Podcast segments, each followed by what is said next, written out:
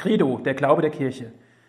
Grüß Gott und guten Abend hier bei Radio Horeb. Mein Name ist Diakon Andreas Martin. Ich freue mich, dass wir wieder miteinander verbunden sind. Die Sendereihe Liturgie fürs Leben. Es gibt schon einige Sendungen zu diesem Thema. Heute geht es ganz besonders um die Kirchenmusik, um die Musica Sacra. Wenn Sie die Sendung noch einmal nachhören möchten, schauen Sie mal auf der Webseite von Radio Horeb nach, www.horeb.org. Dort können Sie die Sendung auch herunterladen. Heute Abend bin ich verbunden mit Herrn Pfarrer Dr. Ulrich Lindl. Er ist Wallfahrtsseelsorger in Bieberbach, das liegt im Bistum Augsburg, in der Kirche St. Jakobus. Herr Martin, guten Abend Ihnen und allen Hörerinnen und Hörern, die uns heute Abend wieder zugeschaltet sind auf Radio Horeb. Herr Pfarrer Lindl, wir erleben ja gerade unsere Kirchen ohne Musik. Und eine Wallfahrtskirche ohne Musik ist sicherlich auch nochmal was ganz Besonderes. Und wir wissen auch, was uns eigentlich fehlt. Oftmals wird die Orgel gespielt, aber der Gesang bleibt aus.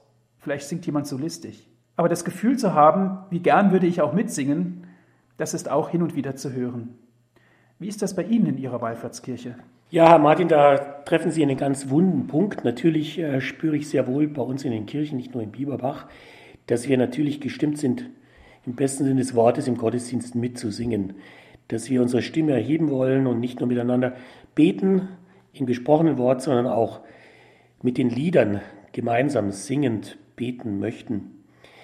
Wir haben uns überlegt, wie wir es vielleicht so gestalten können, dass es doch am ersten noch uns dem Singen nahe bringt, was wir sprechen. Und wir haben entdeckt, dass wir die Kirchenlieder, die wir ja normalerweise mit der Orgel begleitet in der Kirche singen, ja doch auch sprechen kann, und zwar so, dass es fast wie gesungen klingt.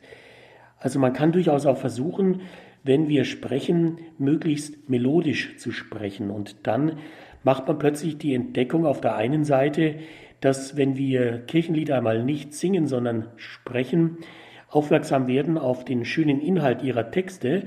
Und wenn wir dann auch unserer Sprechstimme ein Stück Melodie verleihen, wenn es so ein melodische Sprechen wird, dass es dann doch schon sehr erhebend werden kann. Das war schon so ein kleines Aha-Erlebnis in diesen Zeiten und schlechte Zeiten haben ja auch ihre guten Seiten, dass wir dem inneren Gehalt dessen, was in den Kirchenliedern drinsteckt, an tiefer Frömmigkeit und an tiefen geistlichen Gedanken näher kommen. Aber prinzipiell haben Sie völlig recht und ich glaube, da spreche ich auch unseren Hörern und Hörern aus der Seele dass uns das Singen im Gottesdienst schon fehlt. Und ich glaube, dass der Gesang wohl so alt ist wie der Gottesdienst der Menschheit. Ich denke, seinen Glauben an Gott oder an die Götter wollte der Mensch schon immer auch besingen und dafür seine Stimme erheben mit dem, was uns die Musik schenkt, der Melodie. Die Musik in der Kirche, Herr Pfarrer Lindel, ist ja was ganz Besonderes. Sie hat einen besonderen Status. Aber wenn wir uns jetzt mal dem Begriff der Kirchenmusik nähern, was beschreibt eigentlich Kirchenmusik? Ja, Kirchenmusik ist, wie es so schön heißt, Musica Sacra, Sakralmusik. Und dieser Begriff macht schon den besonderen Unterschied deutlich. Es halt, handelt sich bei der Kirchenmusik, bei der Sakralmusik eben nicht um weltliche Lieder und Tanz, sondern Sakralmusik ist Vokal- oder Instrumentalmusik, die zur Aufführung im Gottesdienst bestimmt ist und für diesen Zweck auch eigens komponiert worden ist. Ist es auch sinnvoll, diese Sakralmusik, von der Sie gerade sprachen, konzertant im Konzertsaal aufzuführen? Ich denke, dass die Sakralmusik eigens geschaffen worden ist, ich habe es heute gerade gesagt, für den liturgischen Gebrauch. Sie leistet ihren ganz eigenen Beitrag zum Gelingen einer gottesdienstlichen Feier. Sakralmusik ist damit mehr als Musik und eben kein Selbstzweck. Es gibt Musik, die man ganz einfach nur hört im Hintergrund. Es ist einfach Musik zu hören. Aber Sakralmusik hat einen tieferen Auftrag. Sie will uns in der Seele erreichen und so uns zum Gotteslob ermuntern und anstimmen. Insofern erfüllt Kirchenmusik eine wichtige liturgische Aufgabe. Umgekehrt meine ich, hat weltliche Konzertmusik nichts in Kirchen verloren. Kirchen sind nicht dafür geschaffen, als Konzertsaal zu dienen. Das wäre, wenn ich so sagen darf, eine Zweckentfremdung. Kirchen sind Sakralräume und Sakralmusik sollte in Sakralräumen erklingen Und weltliche Musik hat ihren guten Platz in Konzertsälen. Sakrale Musik, Kirchenmusik, weltliche Musik, das sind so die Schlagwörter, die jetzt gerade genannt worden sind. Herr Pfarrer Lindel, was ist denn eine typische Kirchenmusik, wo jeder sagt, das ist Kirchenmusik? Können Sie uns da ein Beispiel nennen? Ja, ich denke, wenn die Hörerinnen und Hörer es auch überlegen, was fällt uns eigentlich zur Kirchenmusik ein, dann werden wir wahrscheinlich zunächst an Messkompositionen denken, komponierte Messen, aber auch Choräle, Motetten, Kantaten und eben auch diese einstimmigen Kirchengesänge, die uns so vertraut sind aus den Gottesdiensten, vor allem am Sonntag. Aber auch Instrumentalmusik, die den Gottesdienst begleitet, gehört zur Kirchenmusik. Und was ist geistliche Musik? Ja, geistliche Musik ist davon zu unterscheiden. Es handelt sich hier um Vertonungen, die einen geistlichen Inhalt haben, aber nicht für eine Aufführung im Gottesdienst bestimmt sind. Das kann auch schon an der Länge liegen, wenn Sie etwa die Oratorien von Georg Friedrich Händel nehmen, die durchaus einen geistlichen Inhalt haben, aber eben von allem Anfang an nicht für den liturgischen Gebrauch komponiert worden sind.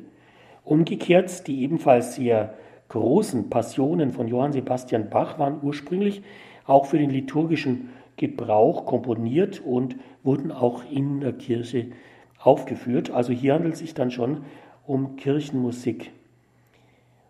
Die Kirchenmusik, und das ist auch wichtig, wird von Menschen betreut, die nicht einfach Musiker sind, sondern die sich der Kirchenmusik verschrieben haben. Die Organisten, Chorleiter sind im engsten Sinn Kirchenmusiker. Heute geht es ja in unserer Sendereihe Liturgie fürs Leben hier bei Radio Horeb in Credo um die Kirchenmusik. Liturgie und Kirchenmusik liegt ja sehr nahe, haben Sie vorhin schon ausgeführt, Herr Pfarrer Lindel. Jetzt werfen wir aber doch mal einen Blick in die Bibel. Was sagt denn die Bibel ganz konkret zur Kirchenmusik? Ja, gar nicht so viel, eigentlich herzlich wenig. Gerade im Neuen Testament, auf das wir vielleicht jetzt eher unseren Blick werfen, finden sich nur ganz wenig Hinweise zur Kirchenmusik. In der frühen Kirche wollen wir nicht vergessen, dass die Christen, die ersten Christen, zunächst ihre Gottesdienste im privaten Raum gefeiert haben, zumeist eben daheim, zu Hause, in den sogenannten Hauskirchen oder im Freien. Wenn wir uns überlegen, die erste Kirche findet sich erst im dritten Jahrhundert nach Christus und war eigentlich ein umgebautes Wohnhaus.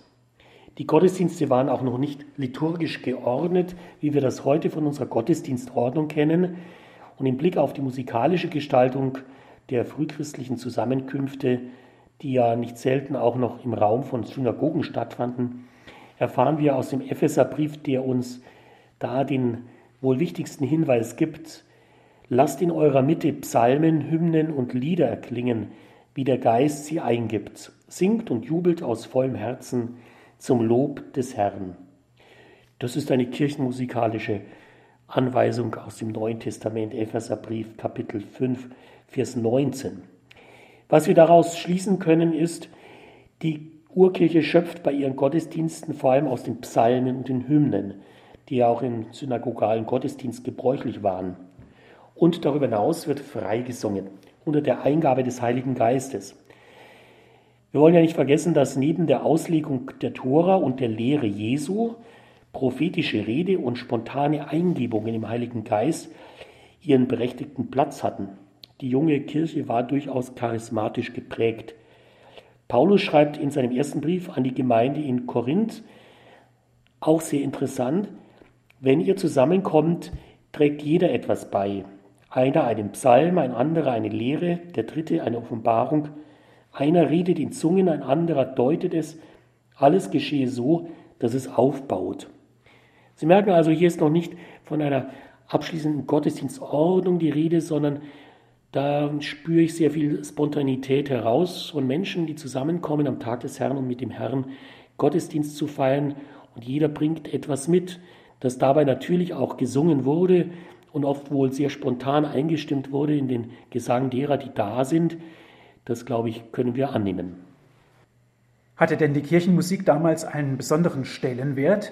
Und wenn wir mal darauf schauen, wie hat sie sich denn auch weiterentwickelt in der Kirchengeschichte? Ja, die Änderung trat spürbar ein, nachdem die Kirche zur anerkannten Staatsreligion wird, findet ja auch der Kult, also die religiösen Handlungen, die Gottesdienste in kirchlichen Gebäuden statt. Und wenige Jahre schon nach der sogenannten konstantinischen Wende entstehen ja schon die ersten großen Basiliken. Schon im vierten Jahrhundert wird dabei besonderer Wert auf liturgische Gesänge gelegt. Im Osten ist es vor allem der heilige Basilius und im Westen der heilige Ambrosius von Mailand. Der fördert Antwortgesänge, sogenannte Antiphonen und die Komposition von Hymnen. Neben diesen regionalen Besonderheiten und Traditionen ergeben sich natürlich auch im Verlauf der Jahre, der Jahrzehnte Veränderungen. Neben der ambrosianischen Liturgie bilden sich in den folgenden zwei Jahrhunderten Riten aus, wie der römische oder in Frankreich der gallikanische oder der mozarabische auf der iberischen Halbinsel. Auch die Psalmenvertonung im Orden des heiligen Benedikt hat sein musikalisches Sondergut. Wir merken also eine wachsende Vielfalt, aber auch eine Ordnung in dieser Vielfalt. Papst Gregor dann fördert am Übergang des 6. zum 7. Jahrhundert die Sammlung und Vereinheitlichung der Melodien und Texte. Sie werden unter der Bezeichnung Gregorianischer Choral für die kommenden Jahrhunderte maßgeblich in der römischen Liturgie. Und noch heute gilt er als eigentlicher Vater der Kirchenmusik für die römische Kirche. Herr Pfarrer Lindel, zu Beginn der Kirchenmusik, um es mal so auszudrücken, wurde ja einstimmig gesungen. Wann wurde denn eigentlich mehrstimmig gesungen? Wie hat sich der mehrstimmige Gesang entwickelt? Ja, erste Belege für den mehrstimmigen Kirchengesang finden sich erst ab dem 9. Jahrhundert. Und bemerkenswerterweise ist diese Mehrstimmigkeit festgelegt in einem festen Abstand von vier oder fünf Tönen. Man nennt es Quarten- oder Quintenintervall. Und wenn Sie das mal versuchen, mehrstimmig zu singen in festen Abstand von vier oder fünf Tönen, dann werden Sie merken, das klingt gewöhnungsbedürftig in den heutigen Ohren. Auf der anderen Seite machen Sie mal den Versuch und lassen kleine Kinder miteinander mehrstimmig singen, dann werden Sie merken, dass diese Kinder automatisch in diesem Quart- oder Quintenabstand äh, gemeinsam singen. So ungewöhnlich das heutzutage in unseren Ohren klingt, anscheinend scheint dieser Abstand der menschlichen Stimme gewissermaßen in die Wiege gelegt zu sein, also auch in die Wiege der Kirchenmusik.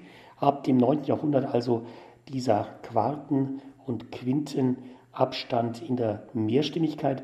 Und dann werden Gesänge mit der Zeit auch notiert und instrumental begleitet. Erst im 12. Jahrhundert findet sich eine wahre Mehrstimmigkeit. Zunächst an der Schule von Notre Dame etwa zeitgleich zum Bau der gleichnamigen Pariser Kathedrale, die viele Hörerinnen und Hörer wahrscheinlich auch kennen oder schon selbst besucht haben. Auf diese sogenannte Notre-Dame-Schule folgt dann im 14. Jahrhundert die sogenannte Ars Antiqua. Der Begriff Kirchenmusik, von dem wir eingangs gesprochen haben, findet sich erst um 1300 und bezeichnet zunächst einmal den gregorianischen Choral im Unterschied zu mehrstimmigen Vertonungen. Im Anschluss dann an ein Dekret des Konzils von Vienne 1311 bis 12 wurde auf Betreiben der Dominikaner die Motette zurückgedrängt. Dafür hielt dann aber auch die Orgel Einzug in die Liturgie. Die Orgel kam dazu, Herr Pfarrer Lindel. Wie kann man sich das Orgelspiel von damals vorstellen? Also heutzutage begleitet ja die Orgel den Gemeindegesang und wir freuen uns, wenn der Organist an der Orgel sitzt und den Gemeindegesang begleitet. Und die Orgel ist heutzutage aus der westlichen lateinischen Kirchenmusik eigentlich nicht wegzudenken.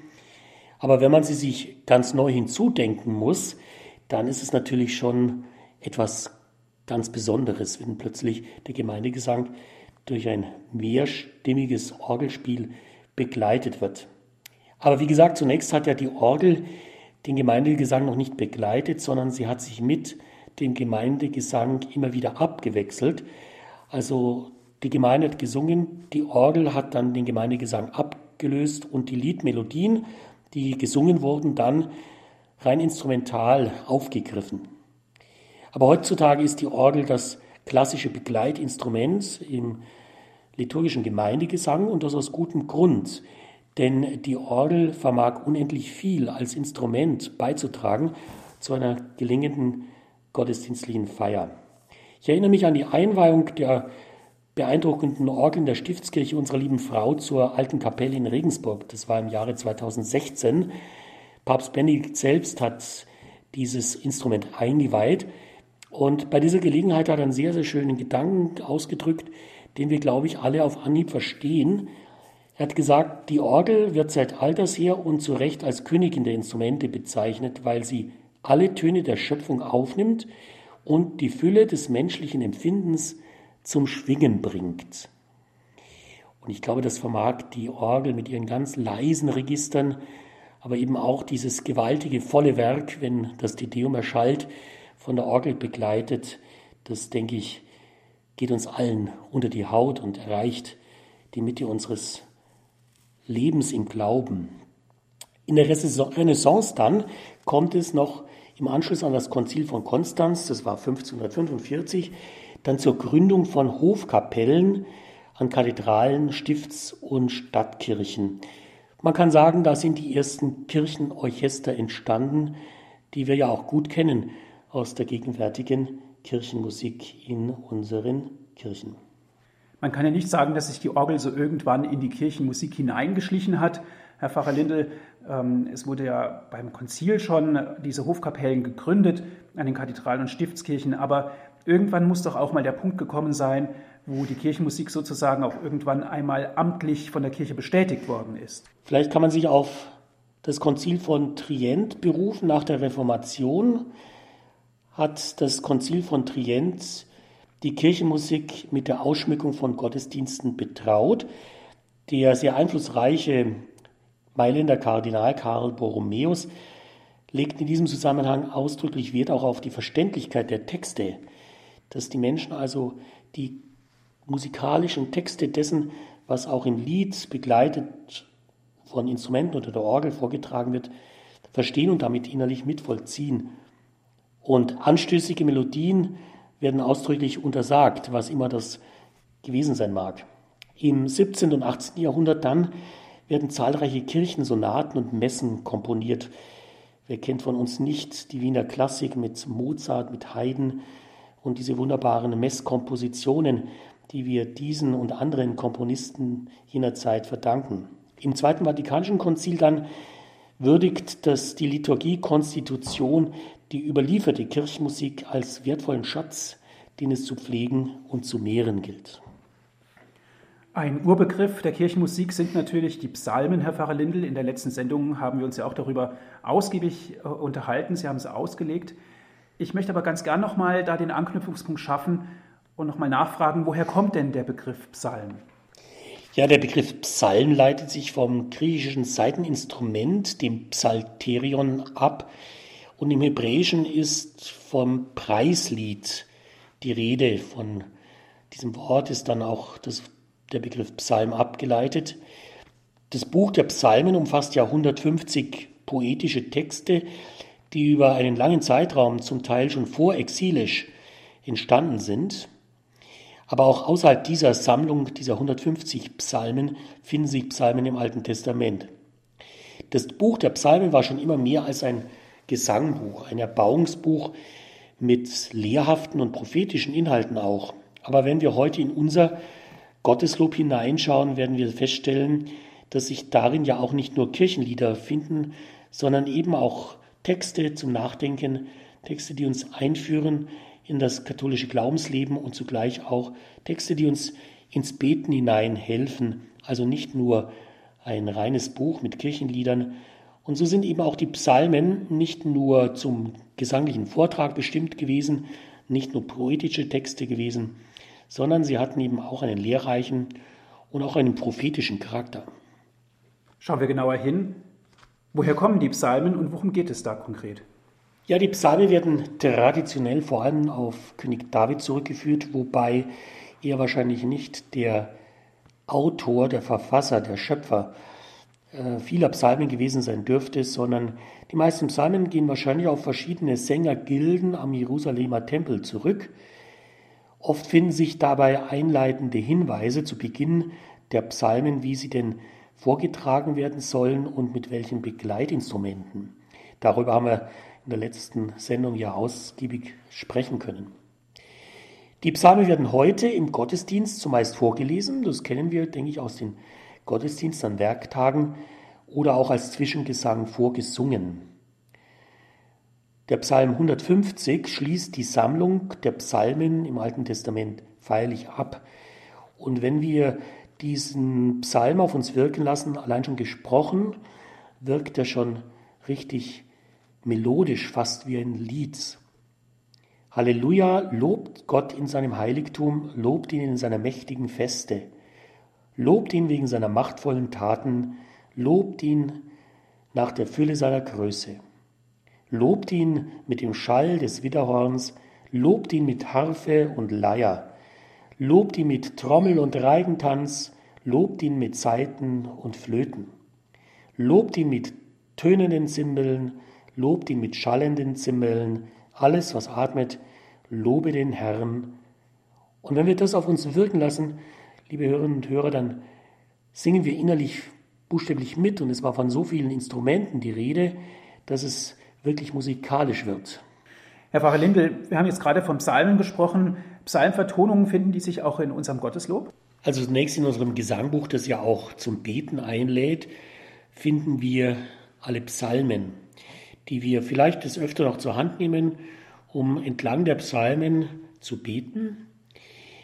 Aber Sie haben gefragt, gibt es da auch Töne dazu, gibt es Vertonungen?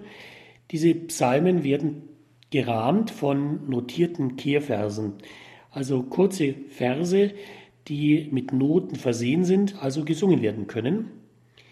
Und auch die Psalmen selber können gesungen werden. Dafür werden geeignete Psalmtöne angeboten im Gotteslob.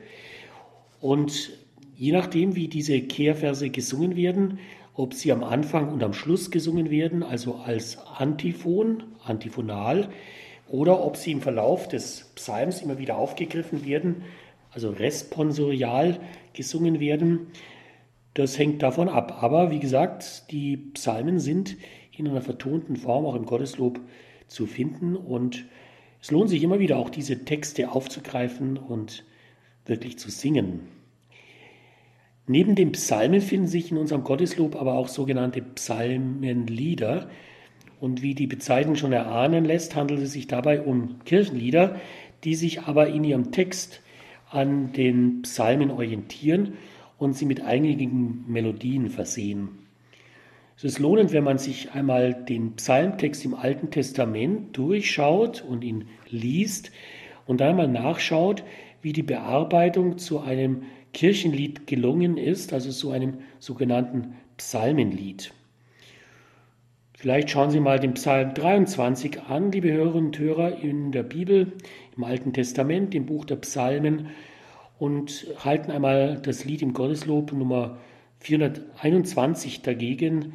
Das beginnt, mein Hirt ist Gott der Herr. Oder Sie nehmen den Psalm 25 und schauen einmal im Gotteslob das Lied an, das beginnt, zu dir, o oh Gott, erheben wir. Oder Psalm 36 im Lied, Herr, deine Güte ist unbegrenzt. Oder den Psalm 91, der ja auch wunderschön ist, der auch im Gotteslob als Psalmenlied vertont worden ist, bei der Nummer 423, wer unterm Schutz des Höchsten wohnt. Und wenn ich da den Text einmal vortragen darf, dann werden wir schon die Berührungspunkte zum Psalm 91 aus diesem Lied, aus diesem Psalmelied heraushorchen können. Wer unterm Schutz des Höchsten steht, im Schatten des Allmächtigen geht, wer auf die Hand des Vaters schaut, sich seiner Obhut anvertraut, der spricht zum Herrn voll Zuversicht, du meine Hoffnung und mein Licht, mein Hort, mein lieber Herr und Gott, dem ich will vertrauen in der Not. Er weiß, dass Gottes Hand ihn hält, wo immer ihn Gefahr umstellt. Kein Unheil, das in Finstern schleicht, kein nächtlich Grauen ihn erreicht. Denn seinen Engeln Gott befahl, zu hüten seine Wege all, dass nicht sein Fuß an einen Stein anstoße und verletzt mög sein.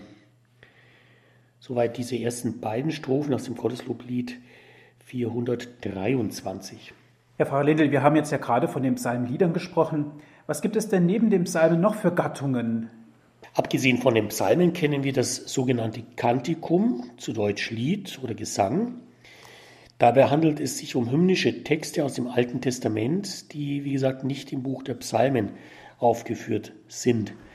Als Beispiel eines alttestamentlichen Kantikums bietet das Gotteslob etwa Suche den Herrn, solange er sich finden lässt, bei der Nummer 639 Abschnitt 6. Und der Text im Buch des Propheten Jesaja im 55. Kapitel, Vers 6 folgende, der liest sich dazu so: Sucht den Herrn, er lässt sich finden, ruft ihn an, er ist nah. Der Frevler soll seinen Weg verlassen, der Übeltäter seine Pläne. Er kehre um zum Herrn, damit er Erbarmen hat mit ihm und zu unserem Gott, denn er ist groß im Verzeihen. Das waren jetzt Beispiele aus dem Alten Testament. Welche Kantiker gibt es denn im Neuen Testament? Ja, die Kantiker im Neuen Testament, die sind uns sehr geläufig. Als Beispiele neutestamentlicher Kantika finden wir bei Matthäus in Kapitel 5 drei folgende. Selig die arm sind vor Gott im Gotteslob bei der Nummer 651 Abschnitt 8. Oder noch bekannter und uns vertrauter das Magnificat, der Lobgesang Mariens im Gotteslob bei der Nummer 631 Abschnitt 4 oder als Lied bei der Nummer 300. 95. Das Benediktus natürlich, dieser Lobgesang des Zacharias, finden wir im Gotteslob bei der Nummer 617 Abschnitt 2 oder als Lied vertont bei der Nummer 384. Und das Nunc Dimittis, der Lobgesang des Simeon, den wir ja in der komplett allabendlich anstimmen, im Gotteslob bei der Nummer 665 Abschnitt 3 oder vertont bei der Nummer 500. Herr Pfarrer Lindl, welche Texte greifen eigentlich diese Lieder auf im Gotteslob? Gibt es da Spezialtexte oder worum geht es da im Grunde genommen? Ja, häufig sind es tatsächlich Texte, die vorgegeben sind. Die Psalmen sind ja auch vorgegeben. Sie werden in den Psalmenliedern noch in besonderer Weise auch vertont. Und so finden wir in kirchlichen Gesängen auch theologische Gedanken oder spirituelle Texte, die einfühlsam vertont worden sind. Eines der ältesten Beispiele etwa verdanken wir Ambrosius Audpertus, 8. Jahrhundert, in seinen Worten für das Marienlied Ave Maris Stella. Dieses Lied lässt sich wirklich gut singen, aber auch gut betrachten. Bei der Gotteslob Nummer 520 ist es zu finden.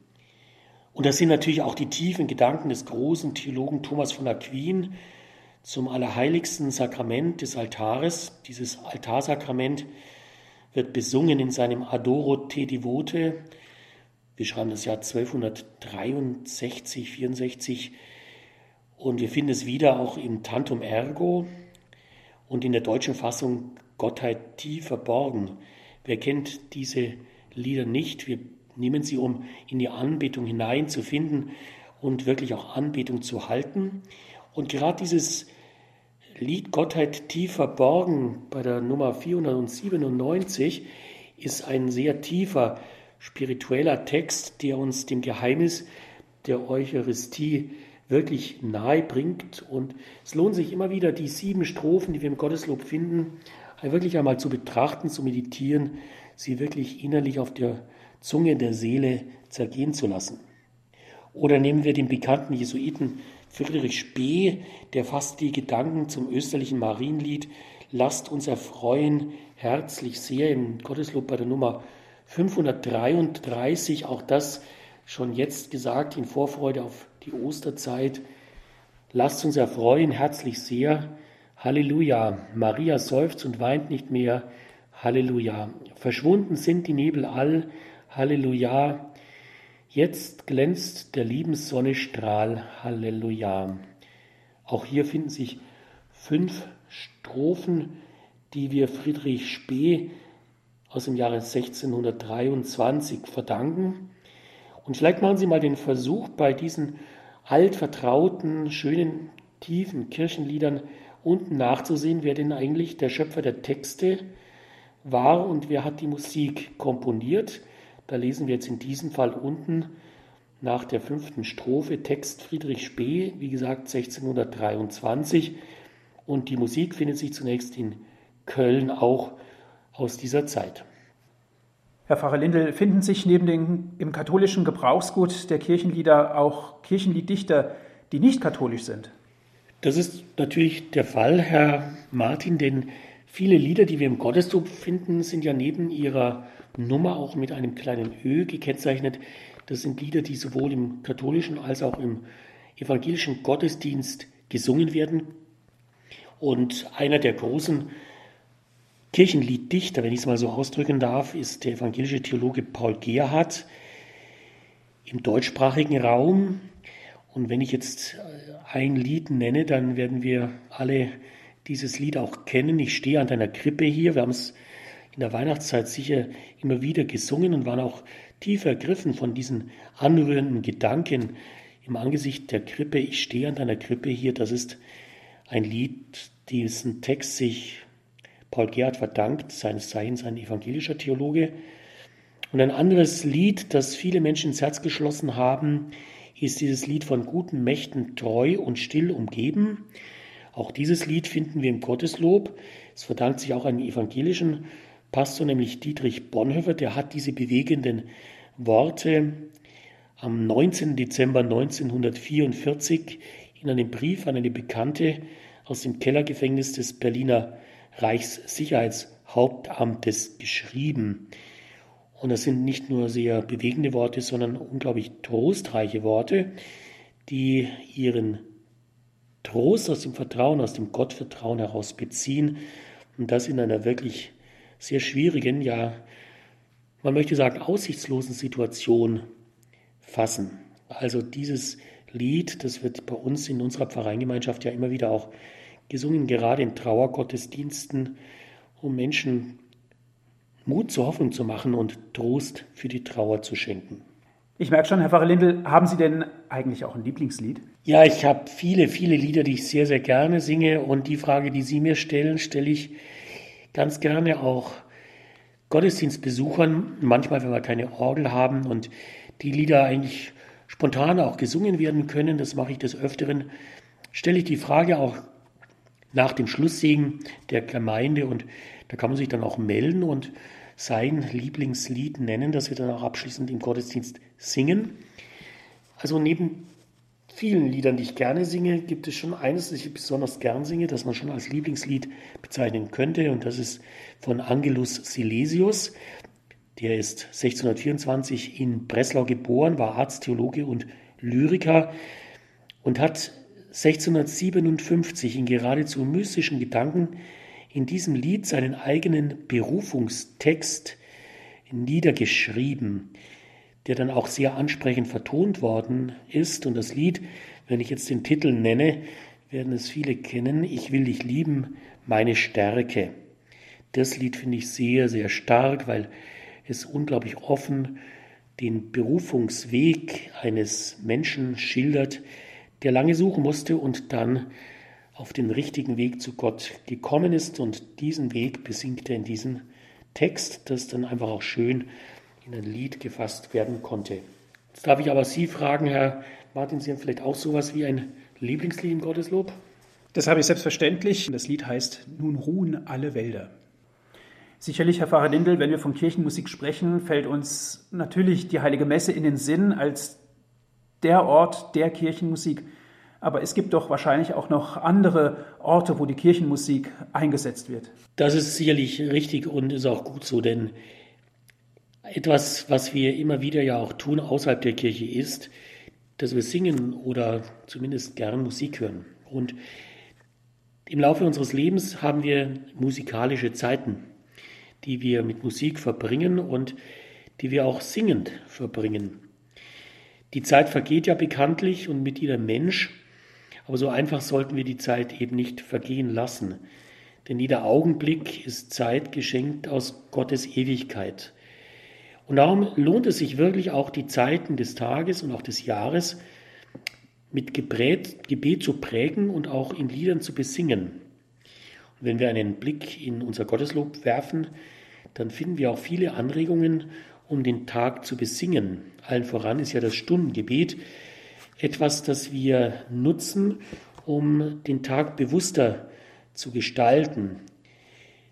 Die Tagzeiten, Also das Gebet, das Stundengebet der Kirche ist ja nicht nur Klerikern und Ordensleuten vorbehalten, immer mehr Laien versuchen auch, dem Tag eine geistliche Ordnung zu geben und beten die ein oder andere Tagzeit mit, die zusammengenommen eben das Stundengebet der Kirche bilden.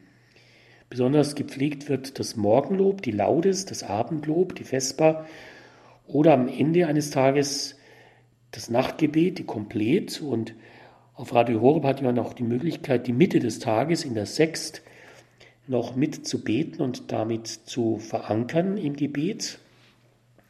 Und wesentliche Elemente sind dabei Hymnen, Psalmen, ein Kantikum, Schriftlesung, Responsorium, Fürbitten, Schlussgebet und Segensbitte. Und nach allem, was wir in dieser Credo-Sendung schon gehört haben, ist da einiges auch sehr singbar. Und in Klöstern, aber auch in Pfarrgemeinden wird gerade an Festtagen das Stundengebet in weiten Teilen darum auch gesungen. Daneben finden sich im Gotteslob auch Morgen- und Abendlieder. Vielleicht im Nachgang zu unserer Sendung greifen Sie ruhig mal Ihr Gotteslob auf und schauen es wirklich mal durch. Blättern Sie nicht gleich nach bestimmten Liedern, schlagen Sie nicht gleich bestimmte Seiten auf, sondern es lohnt sich mal so einen Überblick sich zu verschaffen, was denn im Gotteslob alles drinsteckt. Und relativ am Anfang finden wir nach den Psalmen, von denen wir ja auch schon gesprochen haben, auch Morgen- und Abendlieder, die sehr schön vom Text her sind, aber auch schön vertont wurden. So ein ganz wunderbares Morgenlied etwa aus meines Herzens Grunde, Gotteslob bei der Nummer 86, also ziemlich weit vorne. Oder dann diese Abendlieder. Herr Martin, Sie haben mir schon ein Lieblingslied genannt, eines Ihrer Lieblingslieder. Das ist ja ein Lied für den Abend des Tages und auch ein Lied für den Lebensabend, dieses Nun ruhen alle Wälder. Nummer 101, aber auch ein sehr beliebtes Abendlied ist dieses in dieser Nacht bei der Nummer 91. Kann man direkt als Nachtgebet nehmen, wenn ich es mal vortragen darf, zumindest in seiner ersten Strophe. In dieser Nacht sei du mir Schirm und Wacht, o oh Gott, durch deine Macht wollst mich bewahren, vor Sünde und Leid, vor Satans List und Neid, hilf mir im letzten Streit in Todsgefahren. Ein schönes Lied am Ende des Tages, das auch wirklich gut einschlafen lässt. Es gibt viele Stellen in der Liturgie, wo die Kirchenmusik wirklich gefragt ist und wichtig ist. Auch in der Tagzeitliturgie, Sie haben es genannt, Herr Pfarrer Lindel. Jetzt werfen wir doch mal einen Blick auf die Heilige Messe. Wo ist denn da die Kirchenmusik besonders verankert? Ja, das Zweite Vatikanische Konzil betont die sonntägliche Eucharistiefeier, also die Sonntagsmesse, als Quelle und Höhepunkt allen christlichen Lebens. Also dieses gemeinsame Zusammenkommen am Tag des Herrn, sich am Tisch des Herrn zu versammeln um den Herrn, das ist also Quelle und Höhepunkt allen christlichen Lebens. Und deswegen ist es auch so, dass man sich schon überlegt hat, wie soll eigentlich diese sonntägliche Messfeier dann auch so gestaltet werden, dass es eine gute Ordnung dafür gibt. Für die festgelegten Teile der Messe, das sogenannte Ordinarium, finden sich darum auch im Gotteslob von den Nummern 103 bis 216 Messreihen. Das Wort klingt etwas technisch, aber in dieser Sammlung finden sich gregorianische Vertonungen wie etwa die Missa Mundi oder die Missa de Angelis, aber eben auch andere Messreihen. Und das sogenannte Ordinarium umfasst eben alle Gesänge, die zur heiligen Messe gehören, zu dieser Ordnung, zu dieser Gottesdienstordnung einer Messe. Wenn wir sie kurz aufzählen, das Kyrie ist Teil des Ordinariums, das Gloria, das in Advent und in der österlichen Bußzeit natürlich entfällt. Dann der Antwortgesang mit Halleluja, das in der österlichen Bußzeit wie jetzt gerade entfällt. Das Credo, das Offertorium, Sanctus, Benedictus, das Agnus Dei und die Communio. Bei der Heiligen Messe werden ja viele Lieder gesungen.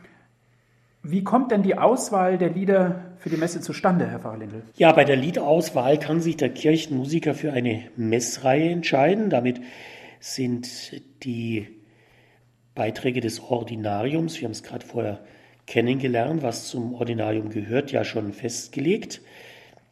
Oder er nimmt selbst eine Auswahl aus dem Liedangebot des Gotteslobes vor. Darin ist er frei. Freilich ist ein Kyrie ein Kyrie und ein Gloria ist und bleibt ein Gloria. Aber wie gesagt, solche Messen mit ihren Liedern als Kyrie, als Gloria kann ein Kirchenmusiker nach eigenem Gutdünken auswählen. Und jenseits dieses Ordinariums empfiehlt sich dann auch immer wieder auch zu schauen, in welcher Zeit des Kirchenjahres sind wir gerade oder auch im Vorfeld nachzusehen, welches, welche Lesungen, welches Evangelium im Gottesdienst vorgetragen wird. Denn gerade das Lied zum Eingang, der Eingangsgesang, ist ja nicht Teil des Ordinariums. Da kann ein guter Kirchenmusiker, eine gute Organistin sehr wohl nachsehen und mit einem gut ausgewählten Eingangslied schon einmal die Vorzeichen setzen für das, was dann im Gottesdienst folgt und schon ein Stück weit hellhörig machen für die Botschaft der Lesungen und des Evangeliums. Wenn man das Gotteslob aufschlägt, neben den Tagzeiten, die besungen werden, Herr Pfarrer Lindel, beinhaltet das Gotteslob ja auch Lieder für die Zeiten des Kirchenjahres. Was ist denn der Unterschied zu den herkömmlichen Liedern, in Anführungszeichen jetzt gesprochen, die man das ganze Jahr singen kann? Ja, das Schöne ist, dass wir im Kirchenjahr sogenannte geprägte Zeiten haben. Also ein Tag ist nicht wie der andere. Wir haben also sehr unterschiedlich geprägte und auch damit musikalisch gestimmte Zeiten. Das kriegen wir, denke ich, alle mit, wenn wir im Gottesdienst sind, im Laufe eines Kirchenjahres, das ja mit dem ersten Advent beginnt und damit mit dem Advent. Adventlieder haben eine ganz eigene Note, sie haben eine eigene Stimmung, sie stimmen uns wirklich ein auf Weihnachten und dann kommen die Lieder der Weihnachtszeit, die auch einen ganz eigenen Charakter haben, die wirklich auch beseelt sind von diesem Geheimnis der Menschwerdung Gottes. Dann der Osterfestkreis, der ja beginnt mit der Bußzeit, dann die Karwoche, dann die Kartage, Ostern, dieses Hochfest des Glaubens, dann die Osterzeit bis Pfingsten und dann natürlich Pfingsten selbst, dieses Fest der Geistsendung. Allein schon, wenn wir uns diese geprägten Zeiten vor Augen führen, dann fallen uns zu all diesen geprägten Zeiten auch Kirchenlieder ein, die wir eben nur in diesen geprägten Zeiten singen, weil sie uns in diesen Zeiten ganz einfach unseren Glauben besser ausdrücken lassen und den Glauben auch zum Klingen bringen. Diese geprägten Zeiten drücken sich also hörbar in einer Liedauswahl aus und sowohl im sogenannten deutschsprachigen Stammteil, der in allen Diözesen Deutschlands angeboten ist, als auch im diözesanen Eigenteil, im hinteren Teil des Gotteslobes also, finden sich geeignete Liedvorschläge, die die geprägten Zeiten musikalisch bereichern. Sie können auch als Proprium gelten, denn im Unterschied zum Ordinarium, das die vorgesehene Liedfolge im Gottesdienst abbildet, gibt das Proprium Lieder dazu, die den besonderen Charakter einer geprägten Zeit oder eines besonderen liturgischen Festes hervorheben. Herr Pfarrer Lindel, in einigen Gemälden in den Kirchen sind ja oft Engel zu finden, die musizieren, die im Himmel sind, logischerweise. Viele sprechen auch von einer himmlischen Musik oder sagen sogar auch, das klingt himmlisch. Hat die Musik was mit dem Himmel zu tun? Anders gefragt, könnten wir uns den Himmel ohne Musik vorstellen? Ich glaube, keiner wollte das überhaupt tun. Und ich glaube, Liturgie und die Musik begleitet ja durch die Liturgie und will ja die Seele noch zu einem tieferen Verständnis dessen führen, was sich in der Liturgie ereignet. Also die Musik verbindet schon mit dem Himmel. Und wenn das Gebet an sich schon keine Grenzen kennt, umso mehr gelingt es der Musik, wenn wir betend singen. Und viele Lieder knüpfen musikalisch spürbar einen Kontakt zum Himmel. Die große Mystikerin Hildegard von Bingen war ja nicht von ungefähr auch hochmusikalisch. Sie hat sich überzeugt gezeigt, in der Musik, sagt sie, hat Gott den Menschen die Erinnerung an das verlorene Paradies hinterlassen. Die Musik gewissermaßen also eine Mitgift für das irdische Leben aus der himmlischen Ewigkeit. Es ist ein kostbares Erinnerungsstück, dass wir mit Gott in Beziehung bleiben und so den Himmel nicht vergessen, gerade auch dank der Musik. Und zugleich ist die Musik eine Quelle der Inspiration. Ein so genialer Komponist wie Johann Sebastian Bach wusste sehr wohl, dass seine schöpferische Kraft, die Musik, diese einmalige Musik, die wir ihm verdanken, ja er sich nicht selbst verdankt, sondern Ausdruck der Gnade Gottes ist. Und in seinen Werken hat er sich für diese Begnadung auch wirklich bedanken wollen. Vergessen wir nicht, er hat ebenso wie Bruckner übrigens die Kompositionen eigenhändig begonnen mit den Kürzel OAMGD. Und da steht alles zur höheren Ehre Gottes. Also im Grunde genommen, bevor Bach diese Komposition aus der Hand legt, wollte er noch einmal danken seinem Schöpfer, der ihm diese Musik in den Sinn gebracht hat. Für Bach hat Musik überhaupt etwas Himmlisches und einen göttlichen Auftrag an sich, wenn er bekennt, die Aussage von Musik sollte keine andere sein als die Herrlichkeit von Gott und die Wiedergeburt der Seele. Und dieser Gedanke ist wahrhaft himmlisch. Jetzt haben wir ja von den großen Komponisten Johann Sebastian Bach und Bruckner gesprochen, Herr Pfarrer Lindel. Findet sich das denn auch im Gebrauchsgut des Gotteslobes wieder? Ich glaube, das sagt schon der Name Gotteslob, denn das Gotteslob bietet uns eine Hilfe an, dass wir als Menschen vor Gott treten, mit allem, was wir haben, auch mit unserem Lob. Und dieses Lob entfaltet sich im Gotteslob gegenüber einem dreifaltigen Gott. Wir singen etwa Lieder, zu Jesus Christus, schönster Herr Jesu etwa, Gotteslob 364, oder ein Lied zum Heiligen Geist, Atme in uns, Heiliger Geist, bei der Nummer 346. Ja, aber es sind auch die Marienlieder sehr ergreifend. Maria, die Aufgenommene in den Himmel, diese neue Eva, besonders anrührend Marienlieder, Maria dich lieben, aber auch die Engel werden besungen, den Engel lasst uns preisen. Oder auch die Heiligen, ihr Freunde Gottes allzugleich. Diese Lieder sind alle Lieder, die sich an diese große Realität wenden, die wir Himmel nennen.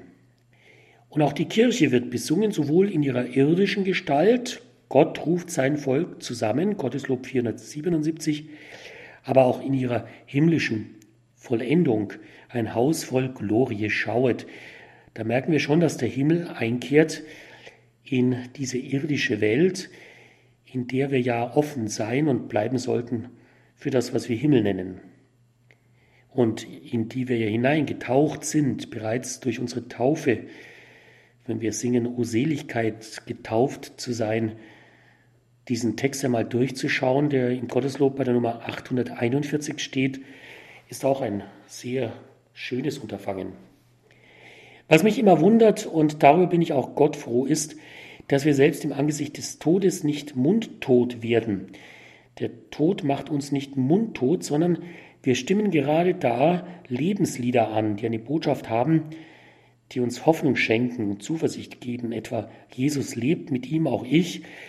Beim der Nummer 336 im Gotteslob.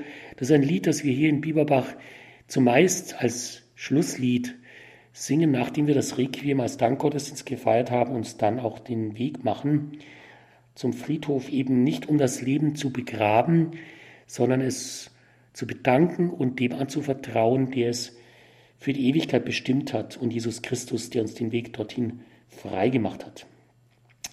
Also ich staune immer wieder, wie viel Trost und wie viel Hoffnung in Liedern stecken, die wir eben auch in schwierigen Situationen, Situationen der Trauer anstimmen, damit wir eben nicht resignieren, sondern Hoffnung haben, die stark macht. Und in dem Zusammenhang möchte ich an ein Wort aus dem Mund des heiligen Franz von Assisi erinnern. Franz von Assisi sagt, schon ein kleines Lied kann viel Dunkelheit erhellen. Und das ist wohl wahr. Herr Pfarrer Lindel, die Welt der Lieder ist ja sehr, sehr vielfältig. Gibt es auch Lieder im Gotteslob, die bestimmte Situationen im Leben besingen? Ich denke, der schönste Konzertsaal wenn Sie es mich so ausdrücken lassen, der Musik ist die Seele und das gilt natürlich vor allem für die Kirchenmusik. Ich glaube, der schönste Kirchenraum, in dem die Kirchenmusik auch bis zur Vollendung erklingt, ist die Seele des Menschen.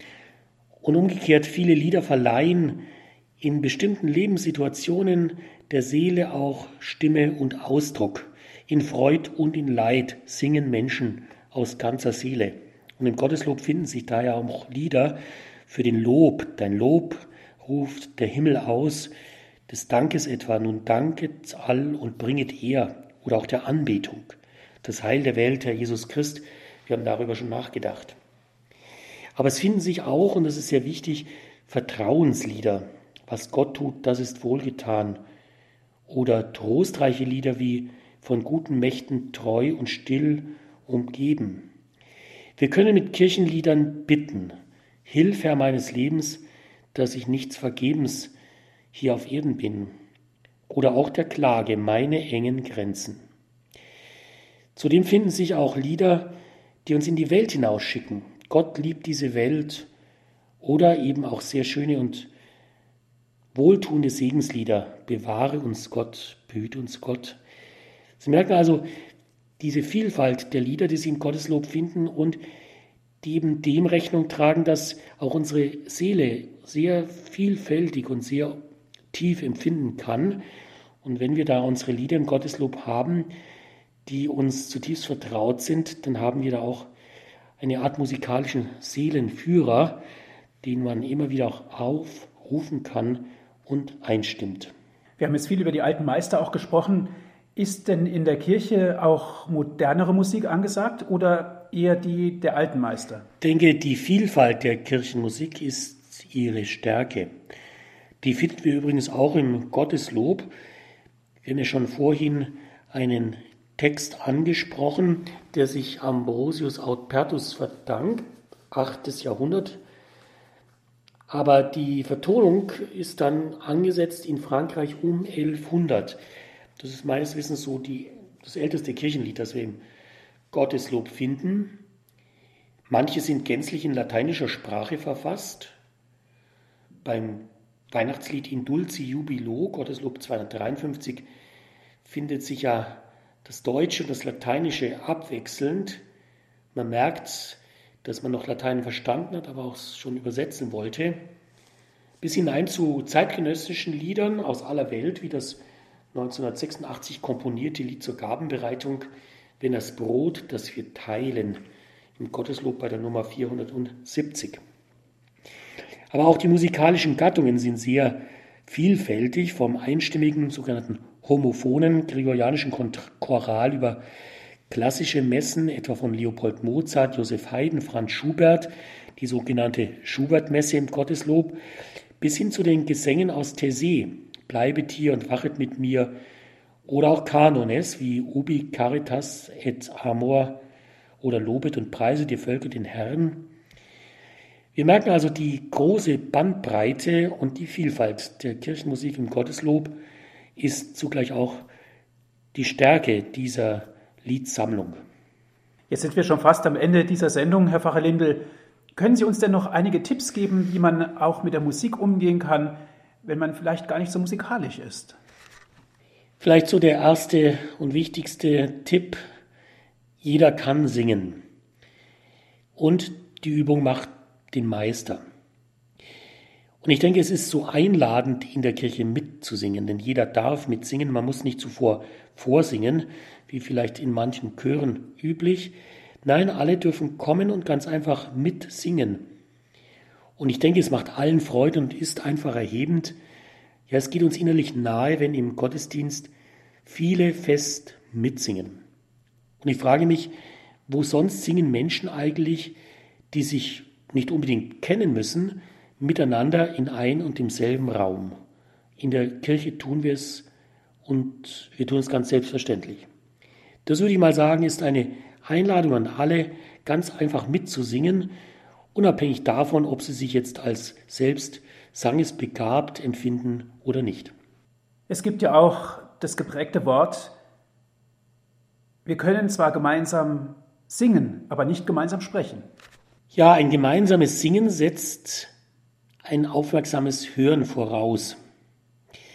Und irgendwie kann man sich in diese Gemeinschaft derer, die da singen, ganz einfach einfügen. Denn letztendlich geht es beim gesungenen Text nicht um eine sachliche Auseinandersetzung, an der man sich ja oft genug die Köpfe einschlägt und den Kopf zerbricht. Beim Singen wird die Seele mitgenommen und wir merken plötzlich, dass die Seele eigentlich eine wesentlich bessere Voraussetzung bildet, dass sich Menschen aufeinander einlassen und sich miteinander verbinden. Und genau das macht der Kirchengesang und ermöglicht Kirchenmusik. Und so bildet sich in einer Gottesdienstgemeinde auch mit der Zeit ein chorisches Singen heraus. Ich denke, der Kirchenchor ist nicht nur oben auf dem Pore, ein Kirchenchor findet sich auch unten im Schiff. Und ein gemeinsames Singen im Gottesdienst hilft bei der Feier der heiligen Geheimnisse auch wirklich zusammen zu wachsen. Mit der Stimme, und das ist auch klar, verleihen wir der Seele Ausdruck. Dabei gilt es immer wieder auch, die Liedtexte zu betrachten. Wir haben ja anfangs gesagt, die Zeiten, in denen wir gerade sind, wo wir nicht singen dürfen, laden uns schon ein, die Ausdruckskraft der Liedtexte näher zu betrachten. Und wir spüren schon bei den Texten, dass sie von Herzen kommen und auch zu Herzen gehen. Die Gedanken der Liedstrophen haben eine Seele. Es lohnt sich darum, die Liedtexte selbst einmal durchzubeten, sie durchzumeditieren. Und es kommt bestimmt nicht von ungefähr, dass wir wohl alle so unsere Lieblingslieder in der Kirche haben und deren Texte nicht selten darum auch auswendig kennen. Lassen wir ruhig einmal die Gedanken des Liedes Hilf, Herr meines Lebens, dass ich nicht vergebens, dass ich nicht vergebens hier auf Erden bin, auf uns wirken, machen wir diese gelegen Gebetsbitte gerade jetzt in der Fastenzeit uns zu eigen. Und dann lassen wir uns in der Osterzeit von der Lebenskraft der österlichen Lieder begeistern. Jesus lebt mit ihm auch ich, Tod, wo sind nun deine Schrecken? Jesus lebt und wird auch mich von den Toten auferwecken. Das finde ich richtig mitreißend. Gerade bei so mitreißenden Liedern sind die Melodien ja oftmals ganz logisch, aber auch die Texte. Ist es denn sinnvoll, auch die Lieder auswendig zu können? Ja, man könnte sagen, sag mir, was du singst, und ich sag dir, wie du glaubst. Ja, was sind unsere Lieblingskirchenlieder? Wir haben kurz drüber gesprochen. Und welche kann ich vielleicht sogar auswendig? Auswendig kennen.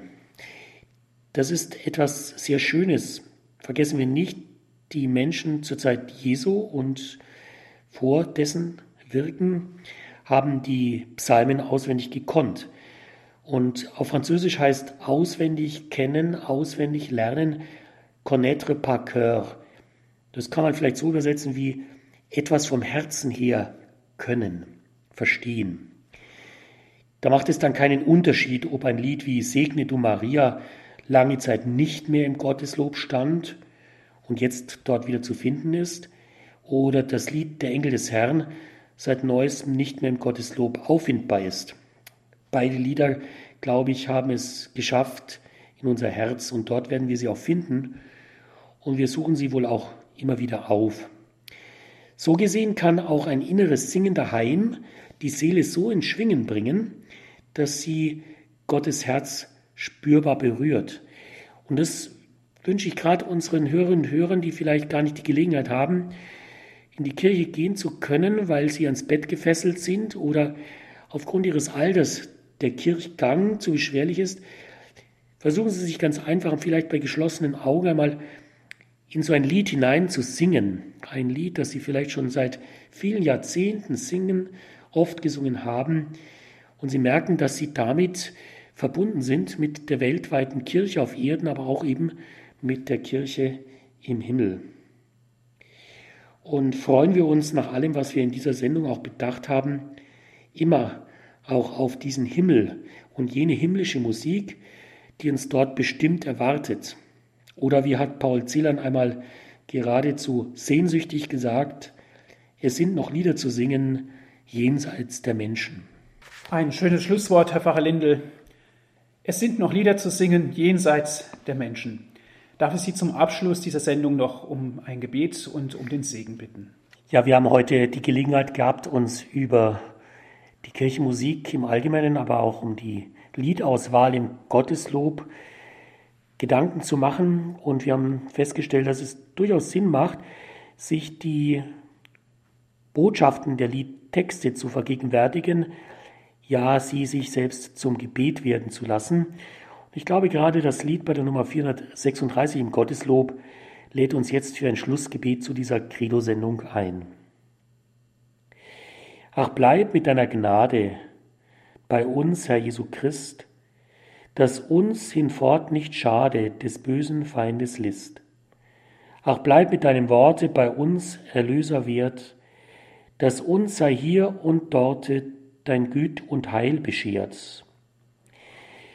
Ach, bleib mit deinem Segen bei uns, du reicher Herr, dein Gnad und Allsvermögen in uns reichlich vermehr. Mit dieser Bitte wollen wir Gott um seinen Segen bitten. Der Herr sei mit euch. Und mit deinem Geiste. Er segne und beschütze euch an Leib und Seele in dieser Zeit auf Ostern zu, der allmächtige und treue Gott, der Vater, der Sohn und der Heilige Geist. Amen. Dankeschön fürs Zuhören. Es verabschiedet sich Ihr Diakon Andreas Martin.